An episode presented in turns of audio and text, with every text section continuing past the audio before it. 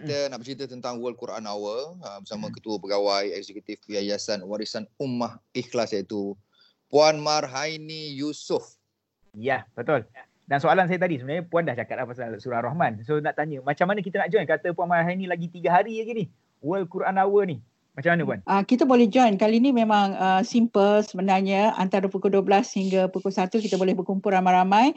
Siapkan uh, Al-Quran terjemahan. Siap-siap sebab uh, kali ni istimewa sebab kita akan uh, bawakan daripada studio di Malaysia dan juga kita bergabung dengan Indonesia untuk wow. membawa Quran Hour dari Malaysia dan Indonesia ke seluruh dunia insyaAllah. Uh, kita boleh bersama dengan Al-Quran terjemahan dan kita boleh ikuti baca sama-sama dengan Kori daripada Indonesia Indonesia dan juga Kori daripada Malaysia dan juga kita ada pentadabur dari uh, Malaysia dan juga dari Indonesia.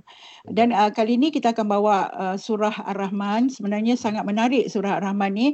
Uh, selalunya kita pilih surah tu uh, kita tengok keadaan semasa dan kita nampak surah Ar-Rahman ni adalah surah yang sangat menyejukkan dalam keadaan kesan daripada pandemik ya. Kalau kita tengok ramai orang dalam ketakutan dengan uh, takut pada wabaknya, takut pada macam-macam.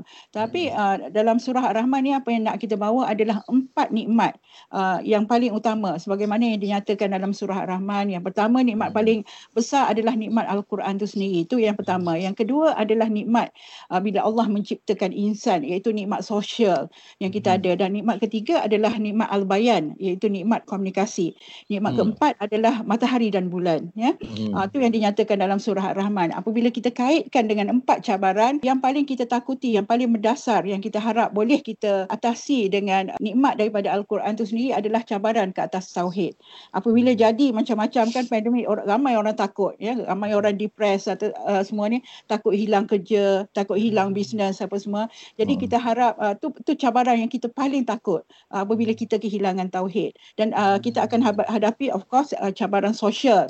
Ya kita akan hadapi cabaran dalam komunikasi. Mungkin lambakan information. Kita pun kadang-kadang confused dalam keadaan sekarang. Banyak information kita tak tahu yang mana satu yang benar apa semua. Yes, Itu antara betul. cabaran komunikasi. Jadi hmm. kita harap dengan uh, uh, surah Ar-Rahman ni sekurang-kurangnya Allah ada 31 kali fabi ayyi ala rabbikum atukaziban yang bercerita tentang uh, yang Allah tanyakan pada kita nikmat apa lagi dari Tuhanmu yang kamu dustakan.